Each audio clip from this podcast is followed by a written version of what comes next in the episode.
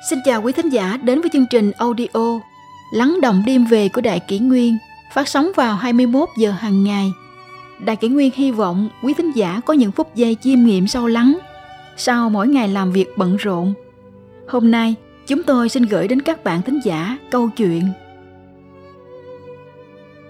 20 năm nuôi con khôn lớn Ông lão bị ruồng bỏ, ngậm ngùi rời khỏi nhà, cuối cùng phúc báo lại đến. Khóe miệng ướt đầy nước bọt, dáng vẻ gầy còm ốm yếu, trong ông giang vô cùng bi thảm. Ông giang sinh ra ở thị trấn. Năm ấy, ông mới 26 tuổi. Trong khi làm việc ở công trường, không may bị ngã từ tầng 3 xuống. Tuy lúc ấy, may mắn thoát chết nhưng chân phải của ông bị tật nguyền, không thể đi lại như bình thường. Cũng chính bởi vậy mà các cô gái trong thị trấn không ai đồng ý làm vợ ông. Ông cứ sống một mình lầm lũi như vậy qua ngày. Một hôm, dưới chân cầu, ông giang nhặt được một đứa trẻ bị bỏ rơi.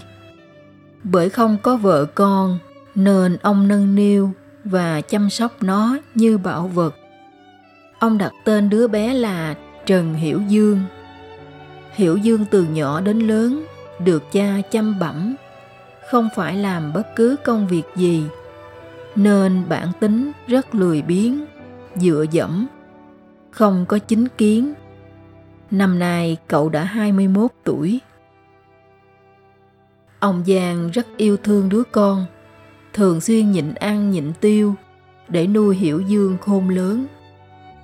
Cũng mong cậu sớm lấy vợ sinh con để kế tục hương hỏa, chăm sóc ông lúc tuổi già.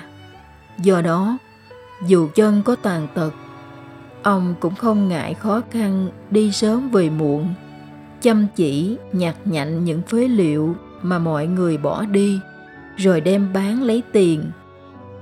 Trong mấy chục năm Cuối cùng, ông cũng đã xây được căn nhà tươm tất.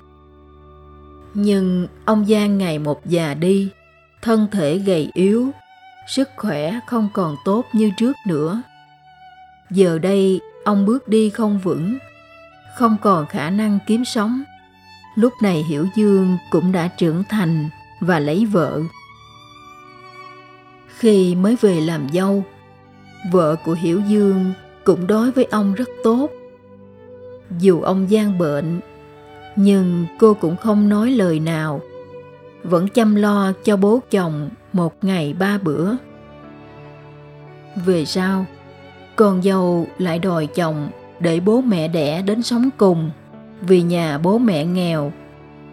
Ban đầu Hiểu Dương không đồng ý nói Nhà mình không rộng lắm, ở chung dễ nảy sinh mâu thuẫn nhưng vì hiểu dương còn ít tuổi, nên không qua nổi những lời ngon ngọt của vợ mỗi đêm. Cuối cùng, cậu đã đồng ý. Bố mẹ vợ vừa đến ở, liền không muốn rời đi. Lúc này, sức khỏe của ông giang ngày càng yếu. Các con phải nuôi nên càng ngày họ càng thấy khó chịu. Con dâu lấy lý do là bố chồng ho khan, khạc đờm đầy nhà, nên đã tận dụng lại nhà kho cũ, sửa sang một chút, và rồi lại dỗ ngon dỗ ngọt, ông Giang vào ngủ ở trong đó. Hành động này khiến cả thị trấn chê cười vợ chồng Hiểu Dương và đặt cho cậu biệt danh là thằng con bất hiếu. Mỗi khi hai vợ chồng có việc ra ngoài mọi người đều nhìn, rồi chỉ trỏ bàn tán và xem thường cậu bằng nửa con mắt. Một đêm, vợ hiểu dương lại thì thầm bên tai cậu. Hiểu dương à anh xem, bố cả ngày không làm gì khiến chúng ta ngủ cũng không ngon. Ông suốt ngày bệnh nặng, ngược lại trong mắt người khác, chúng ta đã là đứa con bất hiếu nên là gửi ông vào viện dưỡng lão không nhìn thấy mặt tâm không phiền hiểu dương nghe vậy liền nhíu mày nói Dù sao thì ông cũng đã nuôi anh hơn 20 năm.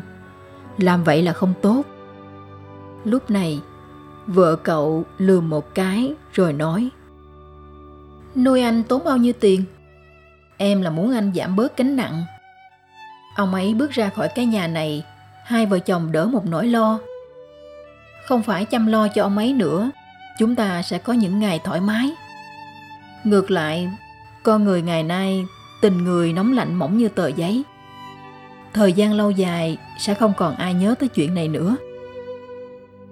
Hiểu Dương cắn răng chấp nhận nói Ngày mai anh đi ra ngoài Em ở nhà muốn làm thế nào thì làm Cậu còn nói thêm Hãy chuẩn bị cho ông một ít lương khô nào ngờ, Những lời này đã được ông Giang vô tình nghe thấy.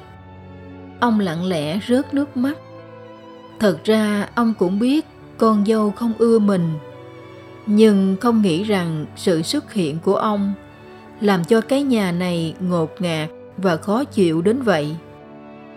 Không muốn làm phiền con cháu, hôm sau, vừa lúc trời sẩm tối ông đã ôm một bọc đồ lặng lẽ rời đi. Thực ra căn nhà này đứng tên ông. Ai có muốn ông rời đi thì cũng không được. Nhưng ông nghĩ, dù sao nuôi con 20 năm, từ nghèo khó mà bước lên. Gia tài để lại cho con trai cũng hợp lý. Cho dù nó có bất hiếu, nhưng người xưa vẫn nói, hổ dữ không ăn thịt con huống chi là người cha như ông. Bước thấp, bước cao, lặng lẽ đi trong đêm tối. Ông không biết phải đi về phương nào. Trên người ông chỉ có một chút tiền cùng một thân đầy bệnh. Mỗi khi ho, tiếng ho của ông như muốn gõ cửa từng nhà trong thị trấn vậy.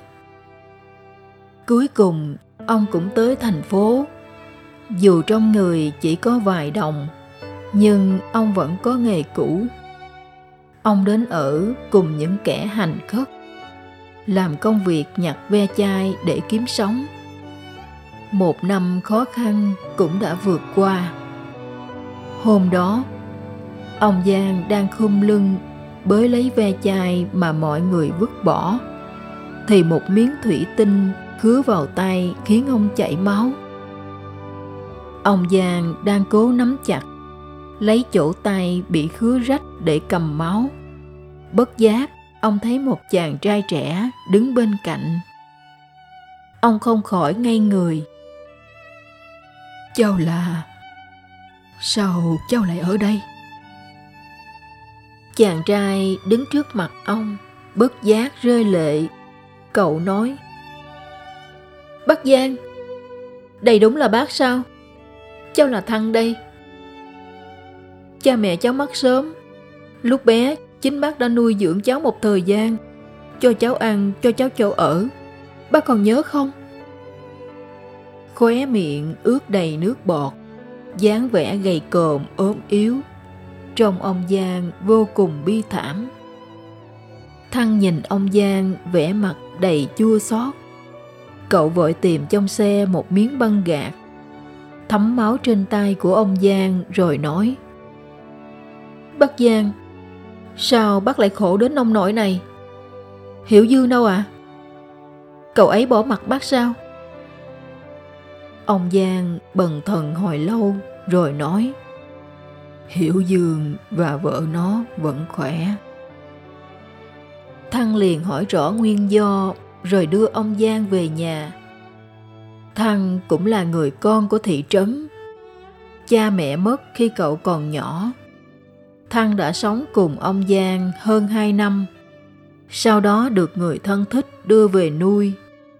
Về sau cậu đi làm và khởi nghiệp trên thành phố dù mới 28 tuổi, nhưng cậu đã là ông chủ giàu có. Sau khi về nhà, Thăng liền cho người về điều tra rõ thực hư. Biết được sự thật, cậu không khỏi tức giận. Đúng là quan gia. bắt nuôi hắn hơn 20 năm đến khi trưởng thành lại vong ân phụ nghĩa. Thật không xứng đáng là một con người. Tôi đang định về thăm quê cũ, định sẽ giúp hắn một chút.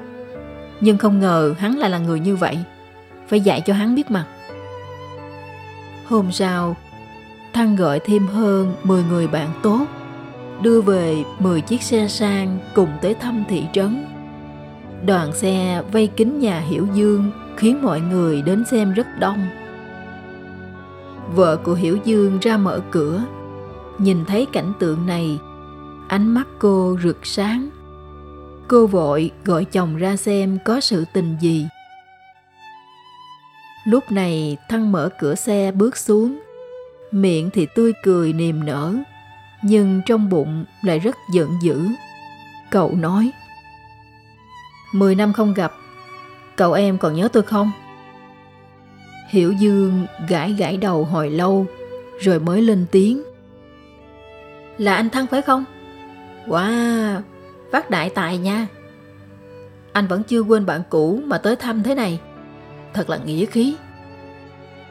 Thăng xì một tiếng khinh bỉ, cười lạnh nói. Tôi không có người bạn như anh. Lần này tôi tới là cho anh mở rộng tầm mắt. Hiểu Dương im bặt, không thốt nên lời. Lúc này cậu ngay người không biết chuyện gì đang xảy ra. Sau đó, Thăng mở cửa xe và đỡ ông Giang xuống. Thăng lấy tay trỏ vào mặt Hiểu Dương nói Bác Giang đối với anh như con ruột Anh lại đối xử như vậy với ông ấy để ông ấy lang thang ngoài đường Anh không có trái tim sao Từ nay về sau Ông chính là cha ruột của tôi Anh bỏ mặt không lo Tôi sẽ tận hiếu với ông ấy Dứt lời Thăng liền ra hiệu đoàn xe rời khỏi thị trấn trong nháy mắt. Lúc này chỉ còn lại vợ chồng Hiểu Dương cùng những lời bàn tán của người trong thị trấn. Trên xe, ông Giang không nói lời nào, lặng lẽ rơi lệ. Thấy vậy, Thăng đã an ủi. Bác Giang, những ngày cực khổ đã qua rồi. Khi cháu ở hoàn cảnh tưởng như không thể sống nổi, bác đã nhận nuôi và chăm sóc cháu. Này bác không có nơi nương tựa, vẫn còn có cháu. Từ nay, bác cứ yên vui hưởng phúc tuổi già nhé.